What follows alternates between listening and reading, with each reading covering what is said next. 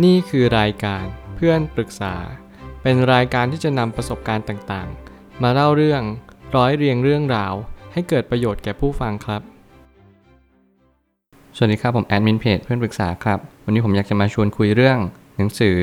HBR 10 Must Read on Building a Great Culture ของ Harvard Business Review ต้องบอกก่อนว่าหนังสือเล่มนี้เป็นหนังสือ Harvard Business Review ที่มาเจาะเรื่อง เราจะสร้างยังไงให้วัฒนธรรมของเราแข็งแกร่งมากที่สุด หลายคนอาจจะสงสัยว่าองค์กรเนี่ยจำเป็นต้องมีวัฒนธรรมที่แข็งแกร่งด้วยหรือเปล่า หรือว่าไม่จำเป็นสำหรับผมแล้วผมคิดว่าวัฒนธรรม คือสิ่งที่ล้ำค่ามากที่สุดในองค์กร เพราะว่ามันคือสิ่งที่มันเป็นขนบธรรมเนียม ประเพณีแล้วก็สิ่งที่เราควรจะเดินตามทางในสิ่งที่เราวางเอาไว้อย่างแน่วแน่ เพราะว่าถ้าเกิดสมมติเราไม่มีวัฒนธรรมเลย องค์กรก็ย่อมล่มสลายอย่างรวดเร็วแน่นอน ถ้าเกิดสมมุติว่าเราไม่สามารถสร้างองค์กรให้แข็งแกร่งได้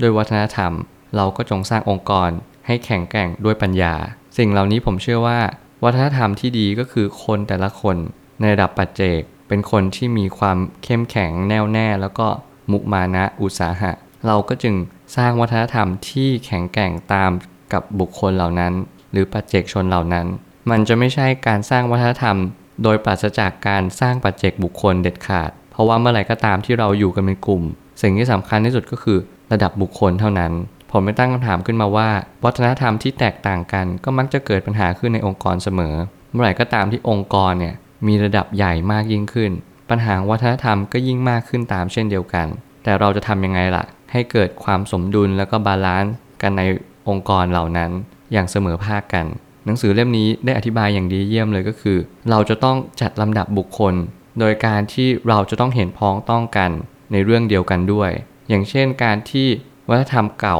ก็ต้องเปิดใจยอมรับวัฒนธรรมใหม่เช่นเดียวกัน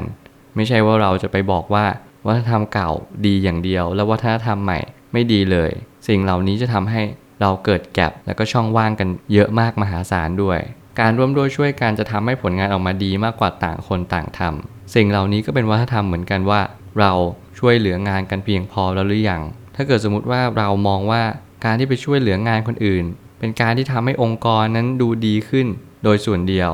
เราหาดีด้วยไม่ คุณอาจจะคิดผิด เพราะว่าการช่วยเหลือซึ่งกันและกันเนี่ยมันไม่ใช่แค่พัฒนาภาพลักษณ์ขององค์กร มันพัฒนาตัวบุคคล วัฒนธรรม แล้วก็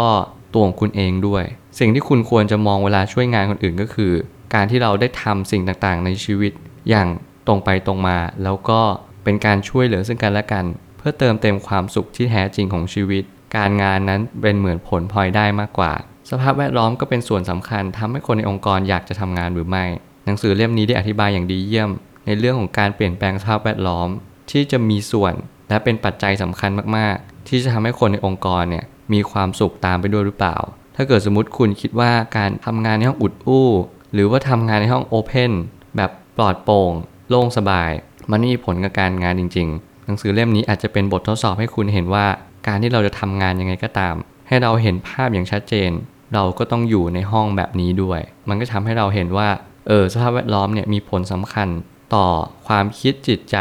แล้วก็ผลงานที่ได้ทำออกมาด้วยเช่นกัน แทนที่จะเป็นประโยคคำสั่ง แต่อาจจะต้องเปลี่ยนเป็นประโยคขอร้อง ก็จะมีโอกาสยินยอมสูงขึ้น หลายคนเนี่ยอาจจะลืมไปว่า การที่เราทำงานกับผู้คนมากมาย เราลืมใช้คาว่าโอนอ่อน หรือว่าการอ่อนน้อมถ่อมตน การที่เราไม่ยอมอ่อนน้อมถ่อมตนเนี่ย มันก็เลยกลายเป็นว่าทุกครั้งที่เราไปทำงานที่ไหนก็ตาม เราก็จะใช้ประโยคคำสั่ง แทนที่เราจะใช้ประโยคขอร้อง แต่ในความเป็นจริงแล้วมนุษย์เราเนี่ยมีความเซนซิทีฟต่อการขอร้องมากกว่า เหมือนกับว่าเรามีความรู้สึกว่าเราเป็นต่อ แต่ทั้งที่จริงมันไม่ใช่หรอก เพราะว่ามันคือความรู้สึกที่เราต้องการมีอีโก้เหนือกว่าคนอื่นเขามากเท่านั้นเอง แต่ในความเป็นจริงในการที่เราทำงานในรูปองค์กรเนี่ยผมก็ยังเชื่อว่าการที่ทำ ให้ลูกน้องเลื่อมใส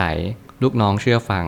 เราก็ควรที่จะพูดแบบประโยคขอร้อง มันจะดีที่สุด เพราะว่าหลาย ๆ ครั้งเนี่ยเราใช้ประโยคคำสั่ง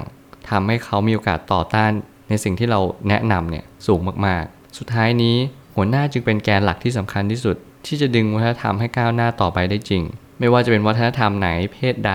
องค์กรใดก็ตาม ไม่ว่าจะมีความเหลื่อมล้ำหรือไม่มีความเหลื่อมล้ำหัวหน้าจำเป็นต้องเป็นเฮดต้องเป็นคนนำทุกทิศทาง อย่างเด็ดขาด เพราะว่าเมื่อไหร่ก็ตามที่องค์กรเนี่ยเริ่มมีคนมากมายเข้ามาละ เราก็จะต้องจัดแจงกลุ่มบุคคล เราก็ต้องจัดในสิ่งที่เราควรจะทำเหมือนการ management ระดับความคิดของบุคคลนั้น ว่าเขาควรจะปฏิบัติตัวยังไงกับกลุ่ม และที่สำคัญที่สุดคือตัวของเราเอง ถ้าเราเป็นหัวหน้า เราจงปฏิบัติกับทุกคนอย่างเท่าเทียมกัน เมื่อไหร่ก็ตามที่เรามององค์กรออก มองวัฒนธรรมออก มันก็เกิดจากการที่เรามองตัวเองออกเช่นเดียวกัน เราจะมีองค์กรที่ดีได้ยังไง ถ้าหัวหน้าไม่มีความคิดที่ดีก่อน และยังไงสุดท้ายแล้ว การที่เราจะมีความคิดที่ดี มันก็ต้องเริ่มจากการศึกษาเล่าเรียน แล้วก็เรียนรู้ในชีวิตว่า สิ่งที่สำคัญไม่ใช่หน้าที่การงานที่ดี แต่เป็นชีวิตเราที่ดีก่อน เราจึงมีหน้าที่การงานที่ดี และก็จึงมีวัฒนธรรมที่ดีต่อไป ผมเชื่อทุกปัญหาย่อมมีทางออกเสมอ ขอบคุณครับ รวมถึงคุณสามารถแชร์ประสบการณ์ ผ่านทาง